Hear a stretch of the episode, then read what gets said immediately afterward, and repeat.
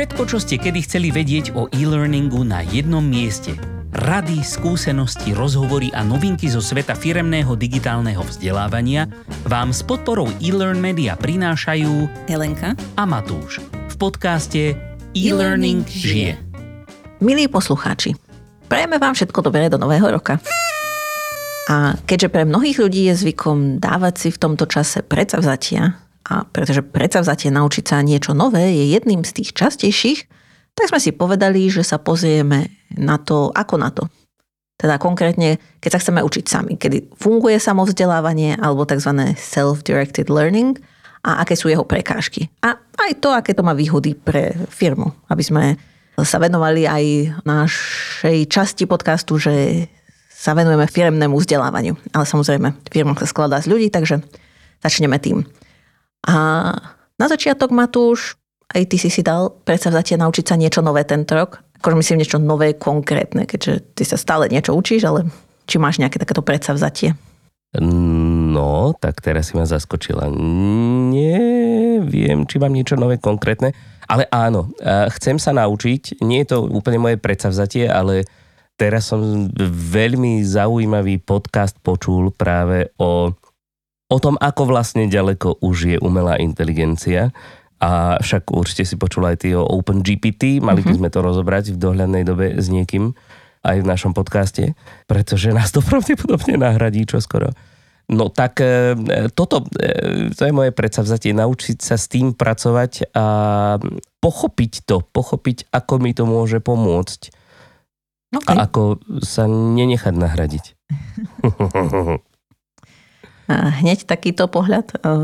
Hej, Defen... už tak... Ja už nemáme ani rozprávať. Taký proste... Roku, ale... Vyzerá to, ono, ono síce tí dvaja páni, ktorí sa o tom bavili, Petr Ludvík a ten druhý, nepamätám si presne, v Deep Talks, tak e, síce ako celý čas všetkých ukludňovali, že netreba sa ničo báť a všetko, lenže potom rozprávali o tom, ako, ako to bude všetko hen tak a tam tak. A, takže ja som sa bál vlastne celú hodinu, čo o tom rozprávali. Ale, ale tak dobre, tak som zvedavý, že čo, čo to bude, takže toto, toto sa chcem navšiť. A ty sa čo, ty máš nejaké predsavzatie? No, ja by som sa chcela veľa vecí naučiť. A jedna taká, čo možno, že pre našich poslucháčov možno bude zaujímavejšia, tak už dva roky sa plánujem uh, troška viacej naučiť o X-API a uh-huh. v podstate je to taká plánovaná epizóda, ktorú máme hej, o tom, ale teda stále čakáme na to, kým sa niečo z toho viacej naučím. Takže tým, že som to teraz povedala, tak e, je to vlastne ako keby také je moje... Vonku. Teraz si si dala verejne záväzok. Áno, presne to teda... som chcela povedať. A my ťa budeme každý dva týždne poctivo sledovať, či už to vieš. To nie, to zasa nie. Priprav sa na rekurujúcu otázku. E, zasa netreba to preháňať, ako tie na celý rok a teda mám plán, um, je taký kurz o tom, um, myslím, uh-huh. že e-learning guild ho robí, to sa volá, že XAPI cohort, keby niekto iný sa chcel učiť zároveň vtedy, keď aj ja. A začína to vo februári a neviem, koľko je to týždňov, asi možno 10 alebo 15 týždňov, takže určite wow. skôr ako v, v lete hej, nebude epizóda. Taká epizóda nevíde odo mňa. Nevadí, keď to bude o to lepšie, tak si počkáme radi. Že poslucháči, milí, zlatí naši. No. No dobre, ale poďme na to samovzdelávanie, keď už si to teda nahryzla. No dobre, tak uh, možno by sme na začiatok mohli začať tým, že uh-huh. veľa ľudí z nás sa učí uh, samo. Aj v dnešnej dobe na internete máme kopu rôznych strojov a možno by sme mohli začať nejakými teda výhodami toho, že, že prečo sa učiť online. A vlastne jednu z nich som už rovno prezradila, že tých zdrojov je veľa a sú hneď dostupné. Tak eh, máš aj ty nejaké výhody, že prečo by sme sa ešte mali učiť sami a nie len čakať, kým nás niekto iný niečo naučí? Tak, lebo život je krátky, jo, jo. No, tak ako ja, ja nikdy nečakám, keď ma niekto niečo naučí, teda ako zvykol som čakať v škole, ale nakoniec som zistil, že ak sa sám nenaučím, tak ma nikto nenaučí. Takže podľa mňa ako samozdelávanie má samé výhody. Ale mňa skôr zaujímalo sa pozrieť na to aj práve z pohľadu toho firemného, lebo ono to vyzerá také ako, že my ako vzdelávači firemní, hej, my nie sme ako v rámci našej firmy vzdelávači, ale keby sme, povedzme, pracovali v nejakej väčšej firme ako vzdelávači, tak sa snažíme zamestnancov tej ktorej firmy niečo naučiť. No a keď sa povie samozdelávanie, tak to je skôr také ako, že buď sa snažíme zbaviť vlastnej zodpovednosti za, za ich vzdelávanie, alebo naopak, že sa nás niekto z, snaží zbaviť povinností alebo nejak inak nahradiť, že OpenGPT a proste prídeme o prácu. Takže ono to skôr, vyzerá skôr až taká, taká ako utopia, alebo teda možno z pohľadu vzdelávačov dystópia, že ako keby ideme teraz k zamestnancom pristupovať ako k zodpovedným dospelákom ktorí dokážu manažovať svoj vlastný čas a svoje vlastné vzdelávanie. Aby si vedel, Chápeš podľa to? mňa na tom nie je vôbec nič zlé. No samozrejme, že na tom nie je nič zlé, ale je to ešte stále relatívne taký akože e, odvážny e, pohľad na vec. Napriek tomu, že spústa firiem e, toto samozrejme robí a, a podporuje samovzdelávanie, tak nie všetci ešte úplne vedia presne ako na to. Hej? A práve tohto sa obávajú, že že čo teraz my necháme len tak sa učiť sami a kto vie, čo sa vôbec naučia a či vôbec niečo. Hej, takže e, možno sa pozrieme aj z, tohto pohľadu na to, že ono to samozrejme nie je len, ako sa hovorí u nás na dedine, e, jednorožce a dúhy. Unicorns and rainbows. Ale pokiaľ sme ochotní vzdať sa časti akoby kontroly nad vzdelávaním dospelých ľudí, a teda respektíve preniesť časť tej kontroly na ich stranu, tak e, z toho plynie strašne veľa benefitov. A napríklad toto pestuje akoby v ľuďoch e, zodpovednosť. Že keď im dáme dôveru, tak oni radí preberú zodpovednosť nielen za to svoje vzdelávanie, ale aj za svoj pracovný výkon, ktorý práve je tým vzdelávaním podporený. Čo môže viesť potažmo aj k zvýšenej produktivite.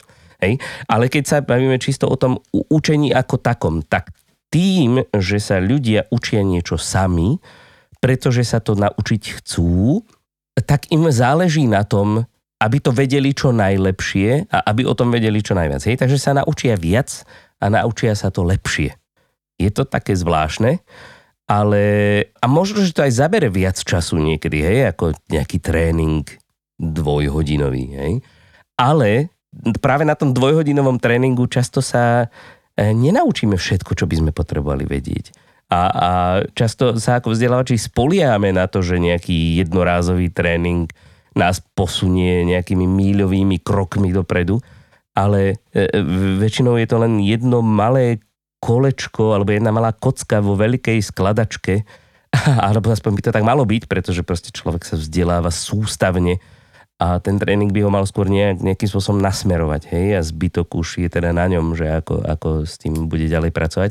Takže ono samozrejme to, že akoby vedieť sa, čo sa chcem naučiť a koľko sa toho potrebujem naučiť, hej, takéto ako úplne vlastné si manažovanie toho svojho vzdelávania od A do Z, hej, od nejakého nastavovania si cieľov, vôbec rozpoznávania potrieb, až po, po cez samotné učenie, až po nejaké vyhodnotenie toho učenia a aplikáciu toho naučeného do praxe, tak toto už je ako vyšší dívčí, hej. A, a samozrejme sa to týka skôr ľudí, ktorí už sú, povedzme, pokročili v nejakej doméne a vedia presne, v čom sa chcú a potrebujú zlepšovať, hej. Ale o tomto si teda povieme asi za chvíľku viacej. Takže, takže toto veľká výhoda, hej, naučia sa viac a lepšie. A už aj to, že e, sa pretože toto e, často, e, keď sa, alebo keď sme sa začínali kedysi dávno baviť o, o online vzdelávaní, alebo vtedy ešte o web-based tréningoch, hej, tak proste e, taká tá ako hlavná výhoda toho sa všade hovorilo o tom, že sa budeš učiť vtedy, keď to tebe vyhovuje. A toto ale často nie je úplne pravda, pretože ti zamestnanec nie vždycky dožičí ten čas, kedy to tebe vyhovuje sa, sa učiť. Takže práve táto možnosť sa učiť práve vtedy, keď to tebe vyhovuje, tak e, to je, to zase prispieva k tomu, že sa to akoby tí ľudia e, naučia lepšie, pretože nie sú zrovna práve v ten moment e, ovplyvňovaní všetkým možným i nemožným, čo sa deje okolo nich, hej, že mám teraz 5 minút, aby som sa rýchlo niečo naučil. Hej. Takže uh, skôr, že človek, keď sa chce skutočne niečo naučiť, tak si nájde ten čas, pripraví sa na to a proste potom sa učí. Alebo t- môžeme, ja, ja sem by som kľudne zakomponoval aj práve takéto učenie sa v toku práce, alebo teda in the flow of work, že potrebuješ vyriešiť nejaký problém. Tu a teraz. Hej? Nechceš čakať dva mesiace na to, kým ti HR, e, za ktorým išiel tvoj manažer, pretože ty si povedal tvojmu manažerovi, že potrebuješ niečo vyriešiť. Ten ide za HR, HR nájde nejakého trénera, ktorý príde za dva mesiace a možno ťa naučí, ako riešiť ten problém. Hej, tak, tak toto nefunguje pretože ten problém už dávno možno nefunguje, ne, neexistuje dovtedy, alebo už prerástol v taký prúser, že e, firma dávno zbankrotovala. Takže aj toto učenie sa práve vtedy, keď to potrebuješ, to je strašne dôležitý podľa mňa benefit a hlavne e, z tohoto vyplýva aj takéto, že e, takéto pravidelné updateovanie toho poznania alebo vedenia alebo toho, toho skillu, ktorý rozvíjaš, že jednoducho, keď e, sa o to sama zaujímaš, tak to nenecháš tak, že raz sa to naučíš a potom už nech si to hnie. hej, že akoby pravidelne sa o to staráš. Možno. No a potom ma ešte napadá taký veľmi povrchný benefit z toho firemného hľadiska, že častokrát to môže byť aj lacnejšie. Ako povedzme na každý jeden problém vyrábať nejaký bespoke e-learning alebo platiť drahých trenérov a neviem čo, posielať zamestnancov na niekoľko dňové školenia a takéto veci. No, no a, a čo? A teraz ešte ma napadlo. A toto je taký, taký svetý grál ku ktorému, aspoň sa to tvrdí všade, celé LND neustále smeruje. Aspoň teda posledných zhruba, neviem, 20 rokov mám pocit. E, docieliť tzv. kultúru vzdelávania sa. Hej? Alebo teda learning culture. Že dosiahli takú atmosféru, že sa všetci neustále učia sami od seba, medzi sebou navzájom a, a ešte k tomu radi, hej, značením, bez, E, e, jednoducho bez nejakých formálnych intervencií vzdelávacích. Hej. No a toto sa bez podpory samovzdelávania podľa mňa nedá dosiahnuť. To len tak na margu. A neviem, to sú len tak pár vecí e, z brucha, čo ma napadajú, že prečo by to mohlo byť dobré no, vlastne. To ťa toho napadlo dosť. Teda ti toho napadlo dosť. Hej, no, mám ešte čistú hlavu tento rok zatiaľ. Hej, že si tento rok si nestihol ju zaplniť príliš veľa vecami. Ale to by predpokladalo, že si všetko vyhodil, čo tam bolo predtým. Tak e, dosť veľa mám pocit, že som toho vyhodil koncom roka. No dobre, tak ako tých výhod je dosť a um, ako nepredpokladám, že sa nájde niekto z našich poslucháčov, ktorý je a priori proti um, samovzdelávaniu, lebo predsa len ak nás niekto počúva, tak aj to je súčasť samovzdelávania dalo by sa povedať. A tým pádom, keď všetci, predpokladám, sme tak kolektívne za, tak sa, tak sa môžeme pozrieť na to, že aké sú teda prekážky toho e, samovzdelávania, že keď sa človek chce sám učiť, čo mu vlastne pôsobí prekážky, kedy môže skončiť napríklad, alebo nenaučiť sa to, čo sa má naučiť, alebo tak ďalej. No tak poď. Tak ja som našla zo pár takých vecí, že čo môžu byť, e, ako môžu byť problémy. Uh, jedným z takých problémov môže byť, že tých informácií je príliš veľa. To znamená, že človek, ktorý sa začne sám niečo učiť, napríklad je to nová téma, o ktorej nič nevieš, tak zrazu máš celý internet pred sebou a, a nevieš, kde máš začať. Že v takom prípade často pomáha, a teda neviem, ako to máš ty, ale tak ja to mám väčšinou tak, že keď uh, si hľadám niečo nové od nejakej téme, a má to byť ako niečo dlhšie, hej, že nehľadám odpoveď na konkrétnu otázku, ktorú mám, ale je to, že chcem sa niečo naučiť, tak uh, googlím dosť dlho a potom sa mi podarí vyselektovať nejaké uh, buď články, alebo videá, alebo sériu videí, ktoré sú o tom, že, že ako začať, hej, alebo základy tej témy, ktorá má ako keby uvedie trocha do tej problematiky, lebo keď o tom nevieš nič, tak vlastne ani nevieš, čo máš hľadať. Hej. A... To je taká analysis paralysis, hej, že stojíš pred plnou skriňou oblečenia A nemáš si čo obliecť? No, asi tak. A to ako veľa ľudí odradí, na, ako už len to, že nevedia, kde majú začať, ale druhá vec je aj, že to trvá strašne dlho. To znamená, že nie každý má toľko času sa tomu venovať a aj to, že a, niekoho neodradí to, že tých zdrojov je veľa, ale akorát, že nemá čas na to, aby ich všetky e, pozrel a tým pádom si povie, že tak e, končím, nemá zmysel ani začínať.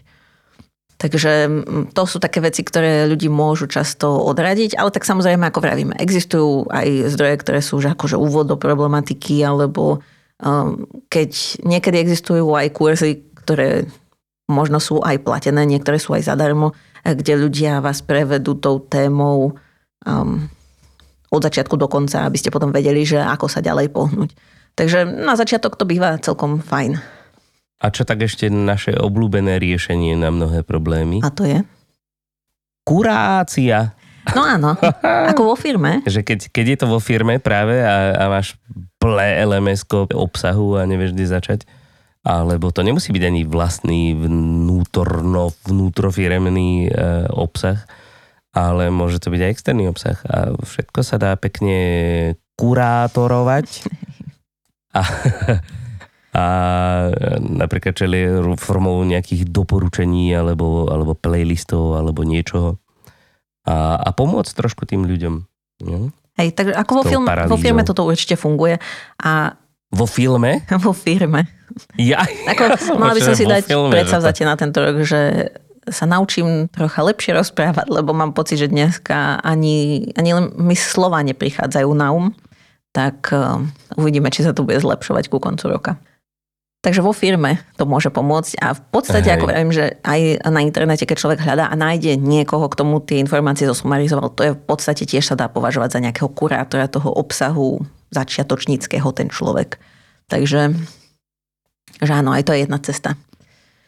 No a potom ďalšia taká uh, nevýhoda je, že mnohokrát sa ľudia nevedia sústrediť, keď um, sa niečo učia sami, skrátka, že že nemajú na to ako keby buď náladu, alebo um, že stále im odchádza mysel. No a potom sa ti samozrejme ťažko učí a nebolo to tak úplne explicitne napísané e, v tej štúdii, ktorá toto hovorila, dávala ako príklady. Bola to, že kvalitatívna štúdia, čo som sa dozvedela, že to je, že sa nezaoberajú číslami, ale názormi a textami a inými vecami uh-huh. a v podstate oni spovedali nejakých študentov a tí študenti presne toto ako hovorili, že že zistili, že keď sa niečo učili, tak potom počase prestali počúvať. Hej. Že keď napríklad, keď počúvali prednášku ako od nejakého profesora ako podcast, že zistili, že zrazu, že ho nepočúvajú, alebo že sa k tomu museli stále vrácať. A taká Čuduj moja ako interpretácia tohto problému je, že tak samozrejme niekedy je človek unavený. Ale keď sa človek nechce učiť, že nemá tú motiváciu sa naučiť tieto veci, tak tým pádom ho to ani až toľko nezaujíma a oveľa ľahšie mu tá mysel odíde Takže to by som povedala, že je taký ako keby hlavný problém, hej, že vedieť, že prečo sa to chcem učiť a chcem sa to naozaj naučiť. Ale možno je tam v tom aj niečo iné samozrejme. No a potom samozrejme e, ako ďalšie také tie prekážky sú aj, a tiež to bolo v rámci tej štúdie, ktorá sa zaoberala tými študentami konkrétnymi a tam e, to, tam nešlo len o to, že sa ľudia učili sami, ale mali aj nejakú spätnú väzbu od profesorov.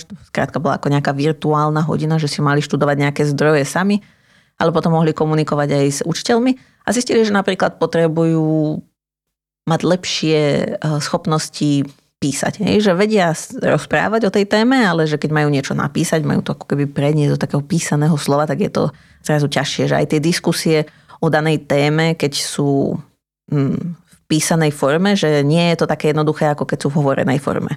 A s tým sa často stretávame, aj keď uh, na internete môžete samozrejme na nejakom fóre sa opýtať otázku, môžete diskutovať.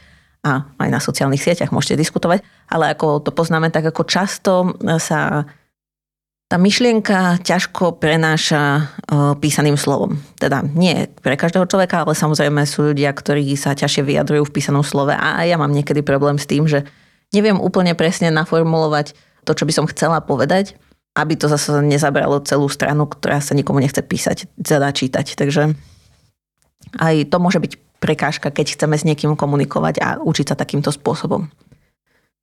No a ako sa dá s takýmito prekážkami bojovať? Um, tak uh, žiaľ je to len o tom, aby sa človek naučil.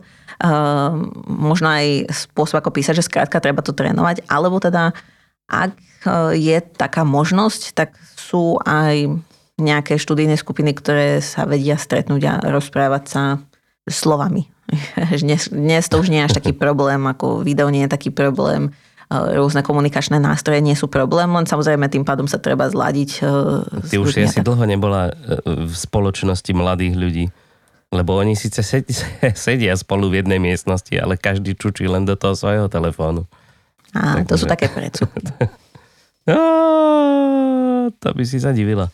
Ale však ja to nekritizujem, ja len ti hovorím, že akoby v reakcii na to, na to písané versus hovorené slovo, že to písané podľa mňa ľudia využívajú viac než to hej, otázka je, že či sa vedia správne vyjadriť tak, aby to bolo pochopené, lebo pokiaľ súdiš podľa... Stačí napísať lol a všetko je? To je v pohode.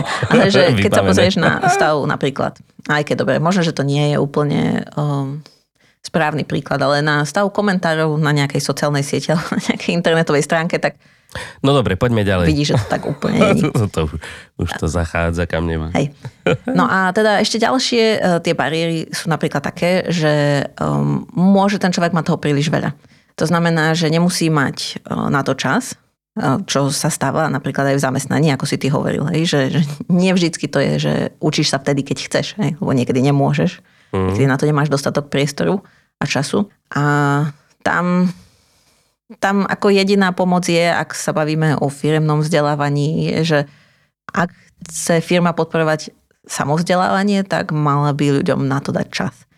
Nemalo by to byť tak, že 8 hodín je človek v práci a tých 8 hodín je vyžadovaných na niečo, čo je produktívne v tom zmysle, že niečo ten človek vyprodukuje. Kto vie, či sa nám niekedy podarí toto zmeniť, ale dúfajme, že ale ja si myslím... Nie všetci si berú príklad len z Ilona Maska.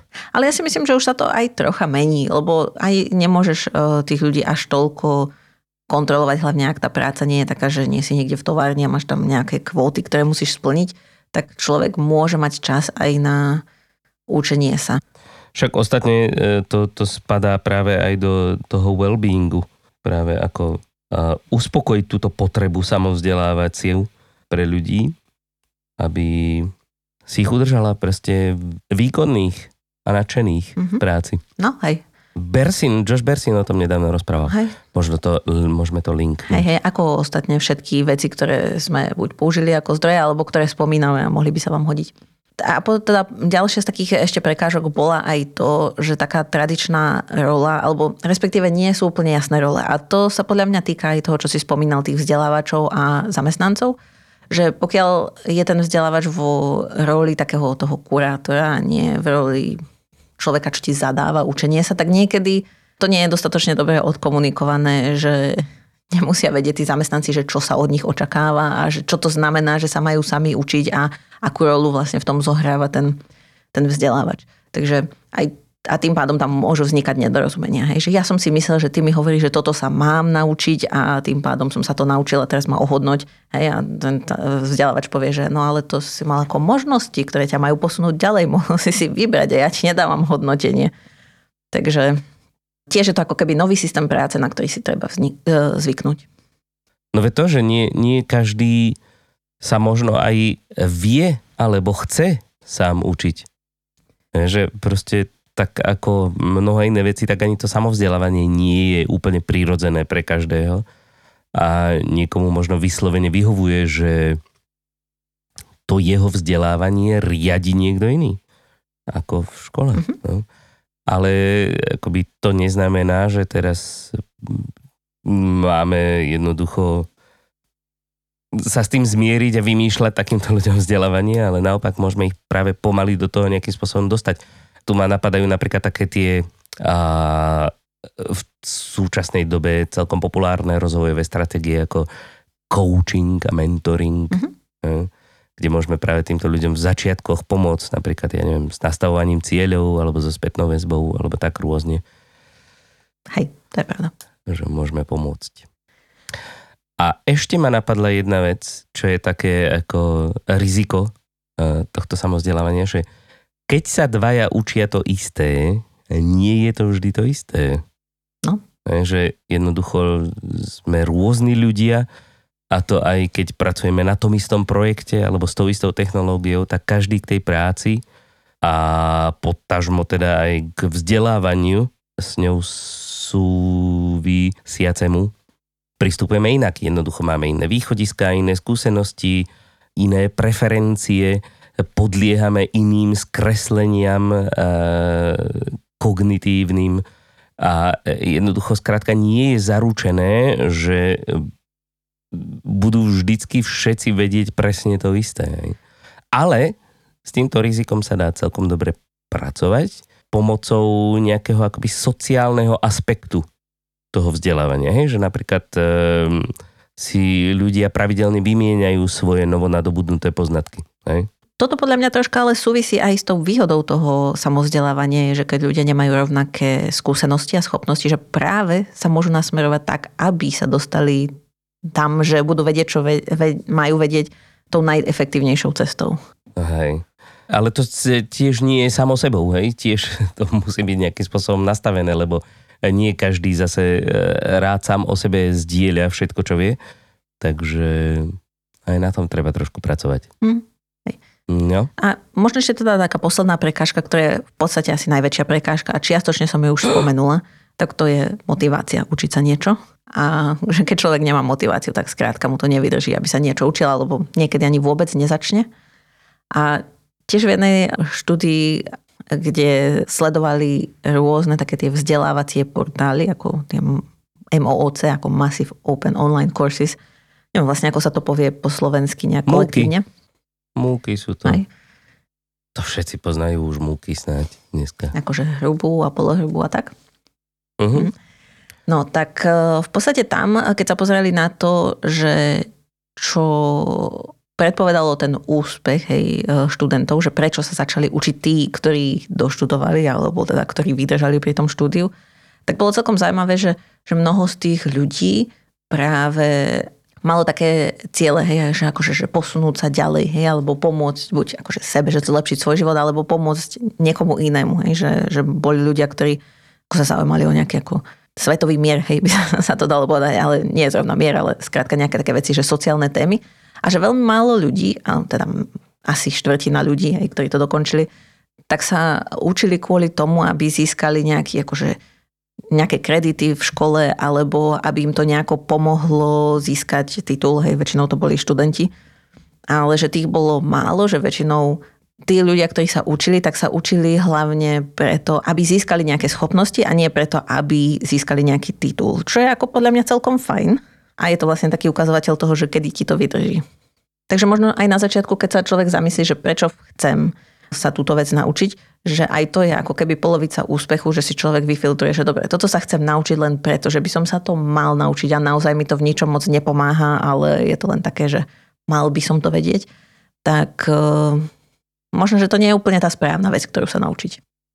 Alebo si v tom nájsť nejakú inú motiváciu. Hej.